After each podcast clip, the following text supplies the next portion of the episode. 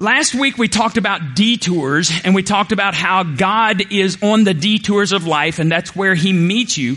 The problem though is we very often miss God even when we're on those detours and He's right there and it has to do, the, the reason we miss Him has to do with our vision, specifically what we're focusing on, the things we are looking at. Several weeks ago I talked to you about um, things that you pay attention to, something that captures your attention or something you pay attention to. Usually, usually the things that capture your attention are things that lead you away from God. The things that you give or pay attention to are the things that, that help you move towards God. So when, when something captures your attention that takes you away from church, that something leads you away from God, you have to pay attention to God in order to grow. So that's where we're going. So today I thought I'd talk to you about some, some vision problems, common vision problems. First one is color blindness. Color blindness is the inability to distinguish between some colors. My dad suffered from color blindness. He had two suits. One was blue, navy blue. One was black. He couldn't really tell the difference difference. What he knew was he had different ties and he wasn't sure which one went with, went with which. So uh, every Sunday morning, hey son, which tie works with this? And I'd say that one, daddy. And I could have messed with him. I didn't. I didn't think about that. I should have. Um, but I didn't mess with my dad. Um, he, he, he had that, it was supposed to keep him out of World War II. Color blindness was, but, um, it didn't. He was on Guadalcanal and, and he had lots of not fun memories, but actually on Guadalcanal when he's in a, when he's in a foxhole being bombed by the Japanese, that's when he gave his heart to Christ. So even though that was a detour, that's where my daddy met Jesus, was in a foxhole being bombed and he thought he was going to die. And he said, Jesus, I need you changed not only his destiny, but it changed the destiny of, of future generations. Second, uh, problem with vision is hyperopia. This is farsightedness. If you have farsightedness, that means you can see far away, but not necessarily near up. It's the inability to see near objects. Myopia, that's nearsightedness. That's inability to see things far. You see things only close. And then presbyopia, that's Greek for elder eye. What it means is people over 40 have trouble seeing things close up. My wife has this. I have this. Cutest thing in the world is when Janie has some glasses on her head. She, the first thing she does, if you want her to read something, she feels for her glasses. Her record so far is three pairs of reading glasses on the top of her head. Um, you got you got that big hair. You know, you can put a whole lot of stuff up there. I think it's really awesome. My girls kind of laugh at that, but it's cool. Um, I I actually have it too. I, my eyes are the same vision. I have contacts, but they had they can't do same vision for my eyes because I couldn't read, even though I'm nearsighted. So this one is the one I see far with. This eye is the one I see near with, and it's very difficult for them to do bifocals in your contacts. So this is like the bifocal for near. This is the bifocal for far, and so you you have to your mind kind of freaks out. So that's why sometimes I can't read is because I has, have presbyopia, elder eye. I got old and I can't read up close. And in fact, I'm probably just going to go to the regular contacts and then put the reading glasses. So I may have two or three on the top of my head. Although bald guys, we can feel, yeah, whatever. Speaking of old, um, I may not have any hair, but your hair's all gray. Do what? You got your reading glasses. Yes. And, and there's nothing wrong with that. We're, we're. But here's the point. How many of you suffer from some type of vision problem? It doesn't have to be this, it could be something else. Some type of vision problem. Okay, almost all of us, but I want to talk to you today about a problem every person who's ever lived has, and it's not EYE trouble, it's eye trouble, the letter I. We all suffer from eye trouble. There's that first slide. We all suffer from eye trouble. Okay, what does eye trouble look like? Well, Spiritual color blindness would be the inability to care about people because of the color of their skin. Next slide. The inability to care about certain people because of the color of their skin. This would be racial insensitivity or flat out racism. Um, so Cameron kept asking our preteens, what color was Jesus? he probably wasn't white. He probably didn't have blonde hair. He probably didn't have blue eyes. He was Jewish. He probably had dark skin, dark hair, dark eyes. We don't know for sure, but praise God, Jesus didn't look at the color of my skin, but the condition of my heart, and He reached out and He saved me. And let me tell you this very clearly. You've never looked into the eyes of someone who does not matter to God, and you cannot be a fully devoted follower of Christ and be a racist. Cannot do it. It is impossible. Not hard, impossible to be a racist and a fully devoted follower of Christ because Jesus died for all. Second thing is spiritual farsightedness. This would be the individual or church that sends tons of money overseas and ignores people right outside their walls. Nothing wrong with sending money overseas. We send a percentage of our income each month to the uh, Southern Baptist of Texas Convention, and part of that money go, through the cooperative program goes to fund missionaries overseas. I think that's a great idea. Otherwise, they don't get funded. People don't hear because we're not sending them. Nothing wrong with sending money. The thing that's wrong is when you only send money and you ignore people outside your walls. Happens all the time. The other thing is spiritual nearsightedness. These are the people who, who uh, only care about folks in Palestine, don't care about people outside of Palestine. We actually had someone say to me one time when in 2010, when the earthquake happened in Haiti, and I felt personally called of God to go to Haiti, I came to the church and several individuals said, we want to go. And once we went, I fell in love with the country and I figured that I'm going and, and if God allows me, I'm going until I'm 70. That's my plan. I'll be 53 this summer.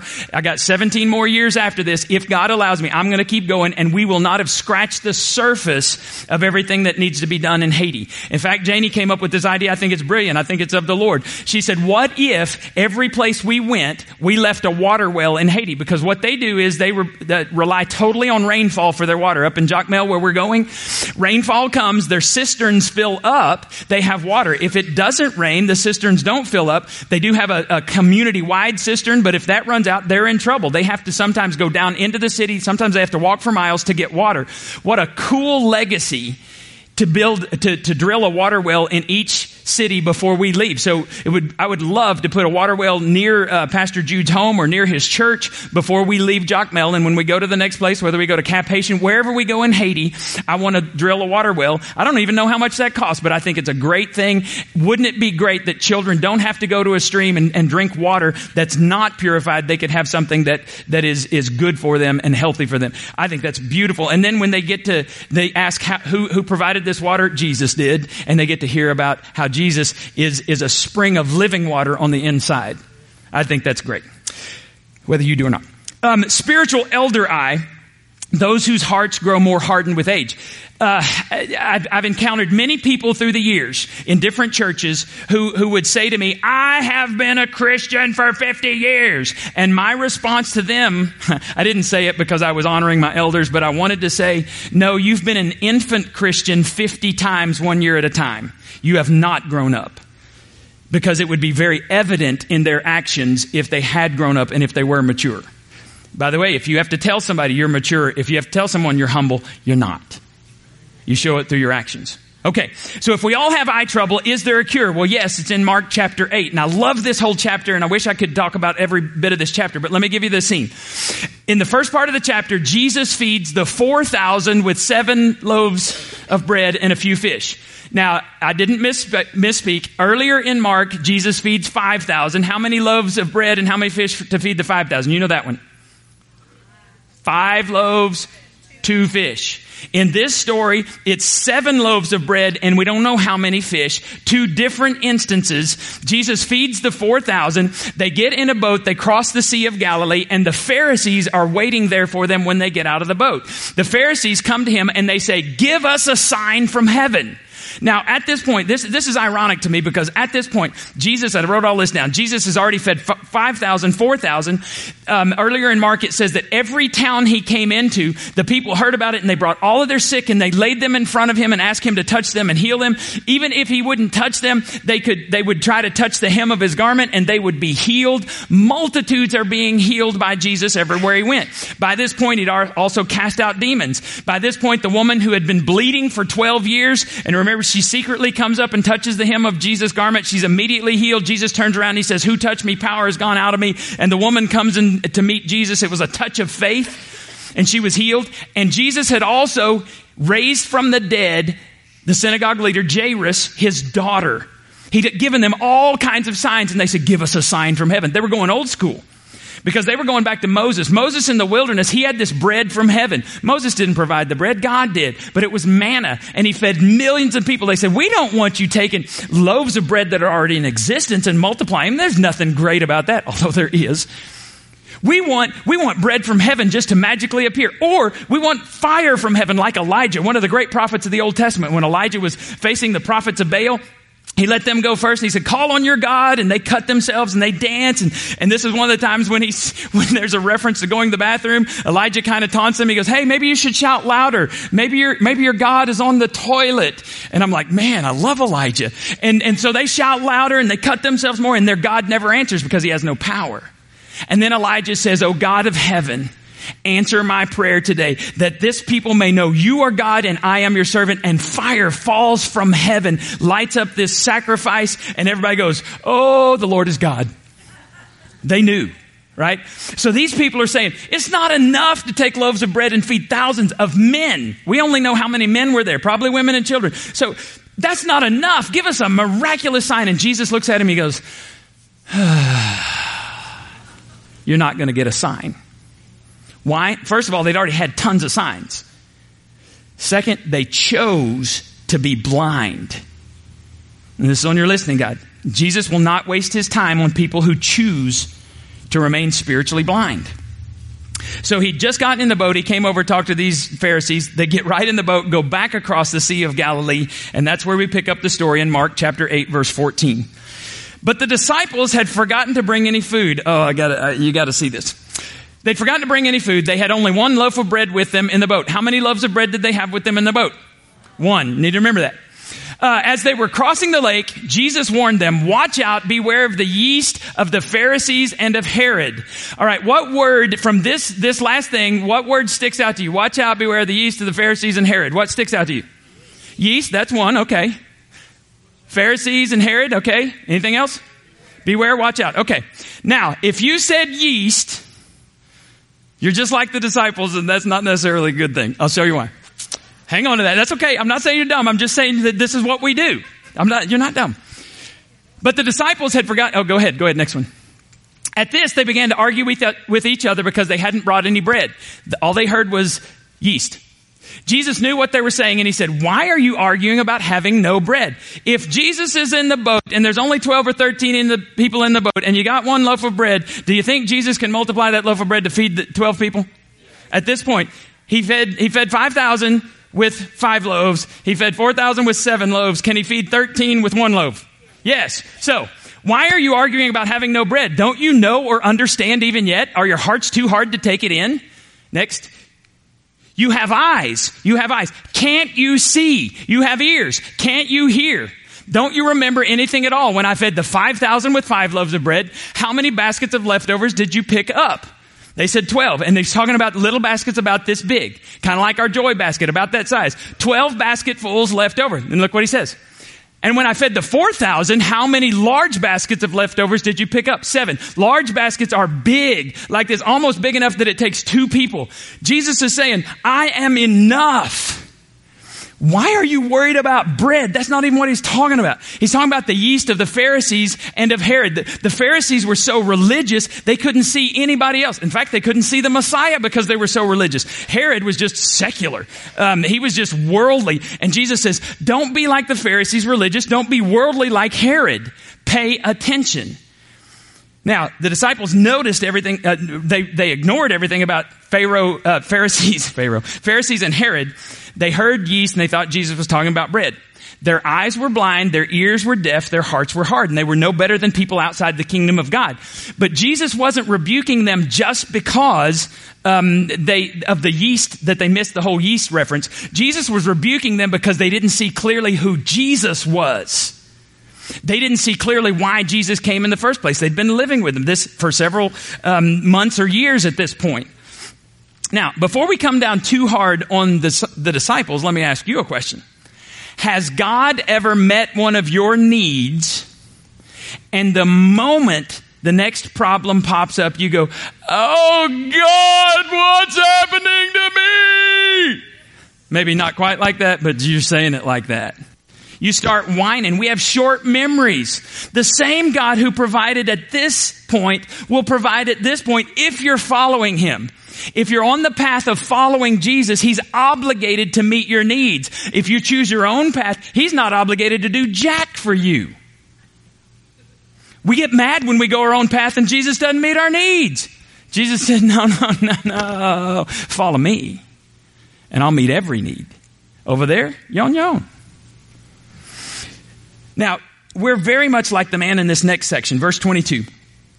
When they, talking about Jesus and the disciples, arrived at Bethsaida, some people brought a blind man to Jesus and they begged him to touch the man and heal him. Jesus took the blind man by the hand and led him out of the village. Then spitting on the man's eyes, kind of, kind of, ooh, I don't know why, he laid his hands on him and asked, can you see anything now? The man looked around and said, yes, I see people, but I can't see them very clearly. They look like trees walking around.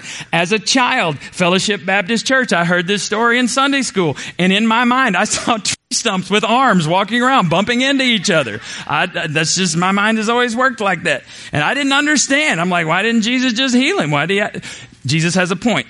They look like trees walking around. Then Jesus placed his hands on the man's eyes again and they are opened. His sight was completely restored and he could see everything clearly. Jesus sent him away saying, don't go back into the village on your way home. Matthew, Mark, Luke, and John, that's the gospels. That's the good news that talk about Jesus' life. They record healing seven blind men. This is the only two stage miracle that Jesus ever performed. Why did he perform it like that? Well, at least one reason is because sight was a very popular metaphor for understanding. See, when, when after the first stage, the man was no longer blind, but he couldn't see clearly. The Pharisees were like the blind man before Jesus showed up. They chose not to see. They were blind. They couldn't see. The disciples had been living with Jesus. They could see who Jesus was, but not very clearly. They needed more understanding. They needed their vision healed. And because God is always a God of details, God never messes up. At this moment in the, in the story, God brings along an object lesson to teach them. This is stage one. This is stage two. Now, look what happens next. Jesus and his disciples left Galilee and they went up to the villages near Caesarea Philippi.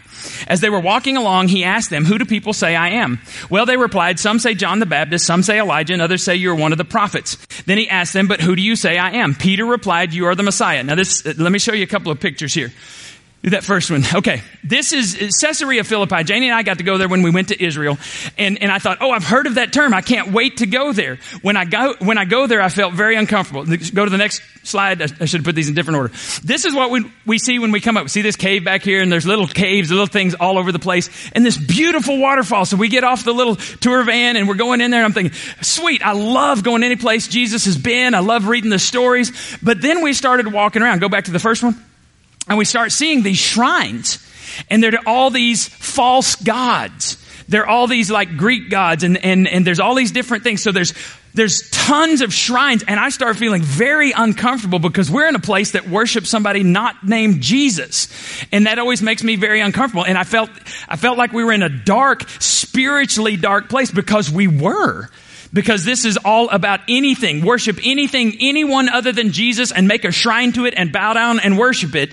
And then go ahead and show the next one. This is an artist rendition. So this was called the, the, the temple of Pan, which is a, which is an earth god. And then all those little shrines are to his, his mistresses and their children and, and, and children of Zeus. And it's just the craziest thing that I've ever read. And so this is an artist rendition. There's this big shrine to worship anything, anyone other than Jesus Christ. Jesus brings his disciples up to this point, and he says, who do, who do people say I am? And they said, well, some say John the Baptist, some say Elijah, Elijah some say other, some other prophet. Those people were, were like, like the man in the first stage of the healing that kind of saw some stuff. Well, he looks like a good man. Maybe he's the reincarnation of something. No, he wasn't. Jesus cuts to the chase though. He says, I don't care what anybody else says. Who do you say I am? He looks at his disciples and he says, I want a response. Who do you say I am? Jesus looks at you. The reason you're here today is Jesus wants to know, who do you say he is? If he's your Lord, people ought to be able to tell by the way you act, by the way you talk, by the way you treat other people. Peter says to him, You are the Christ, the Son of the living God who comes to take away the sins of the world. Look what Jesus says to him when he gives that response. Jesus replied, You are blessed, Simon, son of John because my Father in heaven has, what's that word? Revealed. What's that word? Has revealed this to you. You did not learn this from any human being. You do not stumble onto spiritual truth. You do not discover spiritual truth in your power. Spiritual truth has to be revealed to you. So you're not just walking along, oh, spiritual truth. No, God has to open your eyes Maybe one stage at a time. Maybe you can see, well, I think this Jesus is the Messiah, but you don't see everything else. As you begin to pursue God, He opens up your spiritual understanding and you become more and more like Him. The Bible says the more you gaze at God, the more He transforms you into His image. Much gazing at God, I should look more like God. The reason most of us don't look like God is because there's quite honestly not much gazing. There's not much spending time in His presence. God wants to change us, but we don't want Him to change us. He says, God has revealed this to you. You're blessed when God reveals things to you. Now, up to this point in the whole book of Mark, the whole question has been, who is Jesus? They just answered right there. God, God moved, removed the, I see trees walking around and they said, you are the Christ. It has become crystal clear that he is the Messiah. The rest of the book asks two questions. It asks, what kind of Messiah is he? That's what we're going to look at today. And then it asks, what does it mean to follow him? We're going to focus only on the what kind of Messiah is he? And the first thing that I want you to understand about this Messiah is he's compassionate. He is a compassionate, he hurts with. Look where this comes from. Matthew 9 36, just one of the verses. When he saw the crowds talking about Jesus, the Messiah, he had compassion on them because they were confused and helpless like sheep without a shepherd. Jesus had compassion. This word compassion in the New Testament is only applied to Jesus, and then Jesus applies it to the fictional character, the Good Samaritan.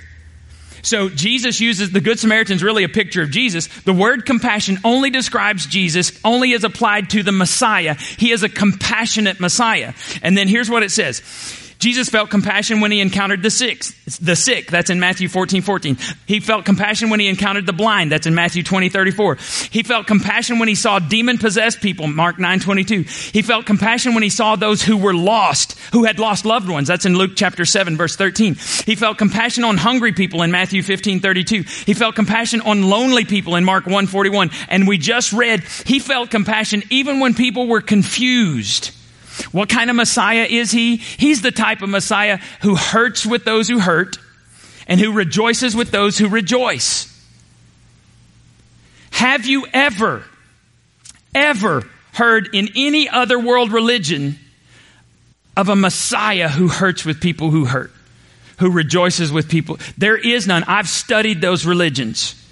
This is the only one. There was a song, as I'm studying this this week, there's a song came to mind. We used to sing it. It says, There is none like you, Jesus. No one else can touch my heart like you do. I could search for all eternity long and find there is none like you. There's only one Messiah who's compassionate. His name is Jesus. And then at, at preteen retreat this week, we, we sang the song, What a beautiful name it is, the name of Jesus. And at the end it says, uh, what a powerful name it is. Nothing can stand against this beautiful, powerful Jesus. There's none. There's only one like him. He's a compassionate Messiah. Second, what kind of Messiah is he? He's a considerate Messiah. The Lord doesn't see things the way you see them. People judge by outward appearance, but the Lord looks at the heart. People see, God sees people differently than you and I, and that's a good thing. And this was the whole theme of preteen retreat. Preteen retreat, we talked about there's labels that people put on our body. And God isn't worried so much about our body. So, so what kind of, co- what color hair, or do you have hair? What color eyes? Uh, what color skin? How tall? How short? How wide? How narrow? Those are all kinds of labels that people put on us, and that does not describe who we really are. God looks inside.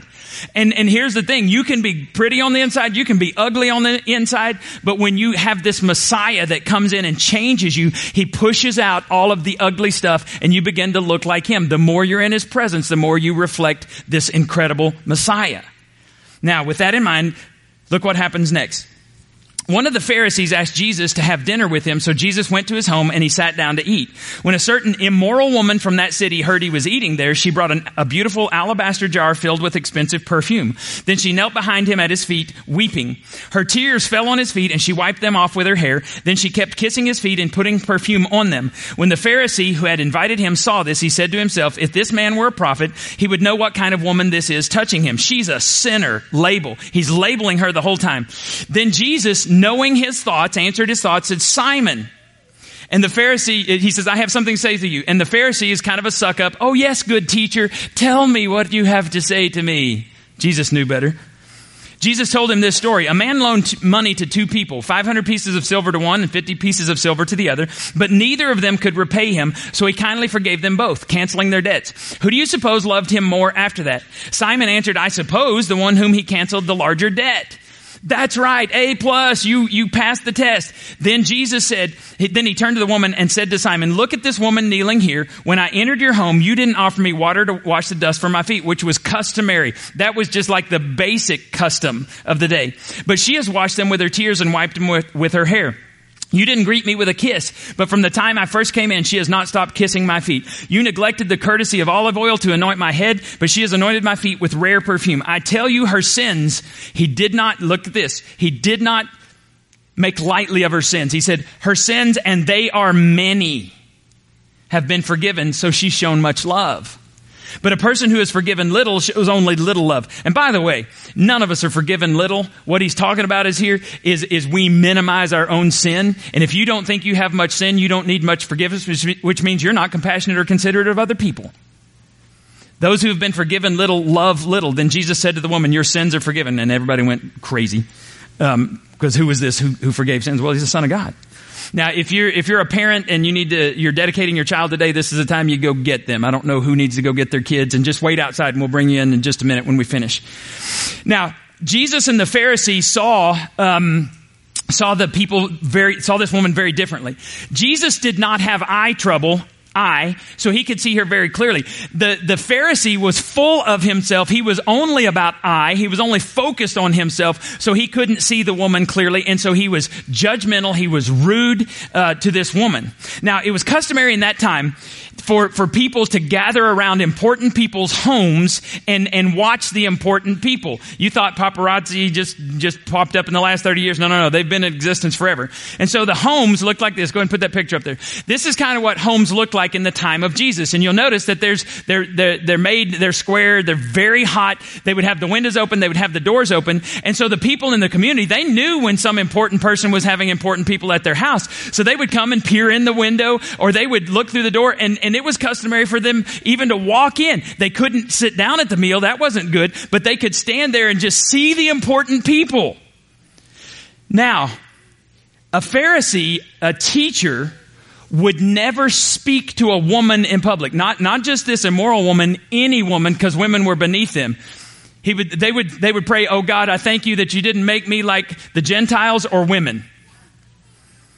And so they wouldn't speak to any woman in public. They wouldn't eat with any woman in public. And when this immoral woman comes in, Simon is embarrassed for himself and all of his guests because one of those women just walked in. Simon's real problem was he had eye trouble. He was blind. He couldn't see himself. Uh, he saw himself, but he saw only the good stuff. He couldn't see the, the immoral woman. He couldn't see Jesus clearly. He could say, this woman is a sinner, but he couldn't say, I'm a sinner. And people who can't say I'm a sinner are bound for hell. Jesus proved to be a prophet because he read the, the guy's mind and he answered him. Now, let me say this. This parable is not about the amount of sin that a person has committed. It's about the awareness of sin. This immoral woman saw herself clearly. She saw Jesus clearly. She's in the kingdom of heaven because of that. I believe the Pharisee, unless he had a, unless he had to come to Jesus meeting later, he's, he's in hell today because he didn't see Jesus clearly. Simon was guilty of pride and self-righteousness. God could see it. Nobody else could. Whatever sin this woman committed, everybody knew about it. She, she had a reputation in town. Both of them were guilty. Both of them were bankrupt and neither of them could pay the price for sin. But one of them saw Jesus clearly, which made them see themselves clearly. And one of them bowed at his feet and it was the immoral woman. Her tears and her humble attitude and her expensive gift all spoke of a changed heart. You see, when you love someone, you give. You give of your time, you give of your talent, you give of your treasure to someone you love. Do not tell me you love the church. Do not tell me you love Jesus if you don't spend any time with his bride. The church is called his bride. If you don't give time to the church, you don't love the church. If you don't give talents to the church, you don't love the church. If you don't give treasure to the church, do not tell me that you love the church. Your actions will demonstrate whether you love the church or not. Now, let me say this. Our actions do not earn us a place in God's family. Our actions demonstrate that we are in God's family. You see the difference? I don't give to try to bribe God. I give because God has given so much to me. I am, I'm in awe. And everything I have is His. And if He tells me to give a certain amount of money, I give a certain amount of money. I give my 10%, Cameron and Stacy and I were talking about this. I give my 10%, my tithe. I believe that's in scripture. In the Old Testament and the New Testament. I give my 10% to the local church. I don't believe in designating funds. That's, that's my tithe. I give over and above my tithe to different things, either in the church or we have compassion children. I don't take, I think it's robbing God. I think that's what Malachi chapter 3 is talking about. If you take what should be given to the local church where you're being fed, and you give it to some other thing, I believe you're being disobedient to God and He's not going to bless your finances. And by blessing, I do not, I, I, am not one of those guys that says if you give 10 bucks, God's going to give you 100 bucks. I don't believe that. God gets to choose because He's God, whatever the blessing is. The Bible says the principle is you give of your time, your talents, and your treasure to whatever's important to you. And Jesus said, wherever your treasure is, that's where your heart will be. So if you want your treasure to be with God, then you need to start giving some of that treasure towards God because your feelings follow your treasure. What have your actions been saying about you lately? Have they been saying that you're all focused on you? You have eye trouble? Or have you been focused on the life that God has for you? There's a difference. You cannot focus on yourself and God at the same time. So I want you to say that out loud. I cannot focus on myself and God at the same time. Say it again. I cannot focus on myself and God at the same time. Simon focused on himself, so he looked at this woman's past. Jesus looked at the woman's future. So the last thing is what kind of Messiah is he? He sees our potential. I'm going to show you a quick video clip and then we'll have our, our child, uh, baby dedication, child dedication, and then, then we'll be dismissed. In this video, one of my favorite movies of all time, it's Les Miserables. It's not the it's not the musical one from 2000 whatever. This is 1998 when they don't sing. I can't do the musical thing. Um, not, not there's anything wrong with that. Um, but this this is the opening scene. This is the first three minutes of the movie, and you're going to see grace radically change a man. When we finish this, we'll we'll finish our service.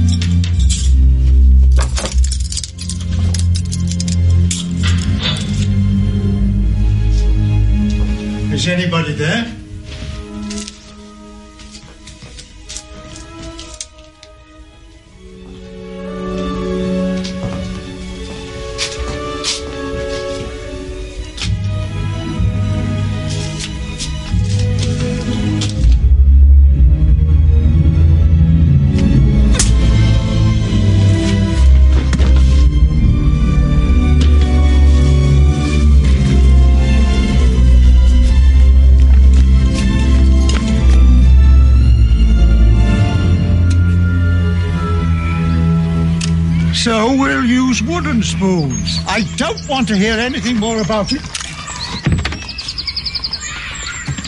I'm sorry to disturb you. You caught him. But I had my eye on this man. Oh, thank God. I'm very angry with you, Jean Valjean. What happened to your eye, Monseigneur? Didn't he tell you he was our guest last night? Oh, yes. After we searched his knapsack and found all this silver, he claimed that you gave it to him. Yes. Of course I gave him the silverware. But why didn't you take the candlesticks? That was very foolish. Madame Gillot, fetch the silver candlesticks. They're worth at least 2,000 francs. Why did you leave them? Hurry. Monsieur Valjean has to get going. He's lost a lot of time. Did you forget to take them? Are you saying he told us the truth? Of course. Thank you for bringing him back. I'm very relieved. Release him. You're really letting me go? Didn't you understand the bishop? Madam Gillot, offer these men some wine. They must be thirsty. Thank you.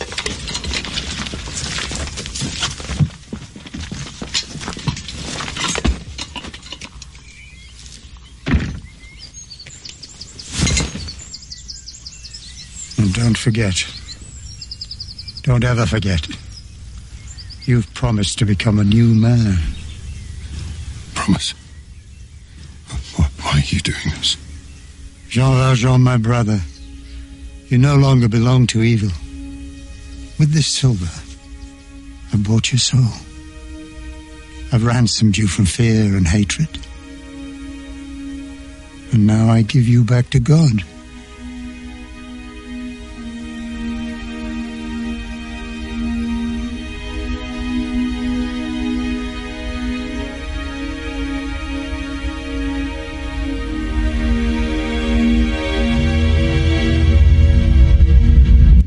So this simple act of grace from the bishop to someone who was a he was a prisoner. He'd just been released and didn't know what else to do. He went back to his life of crime.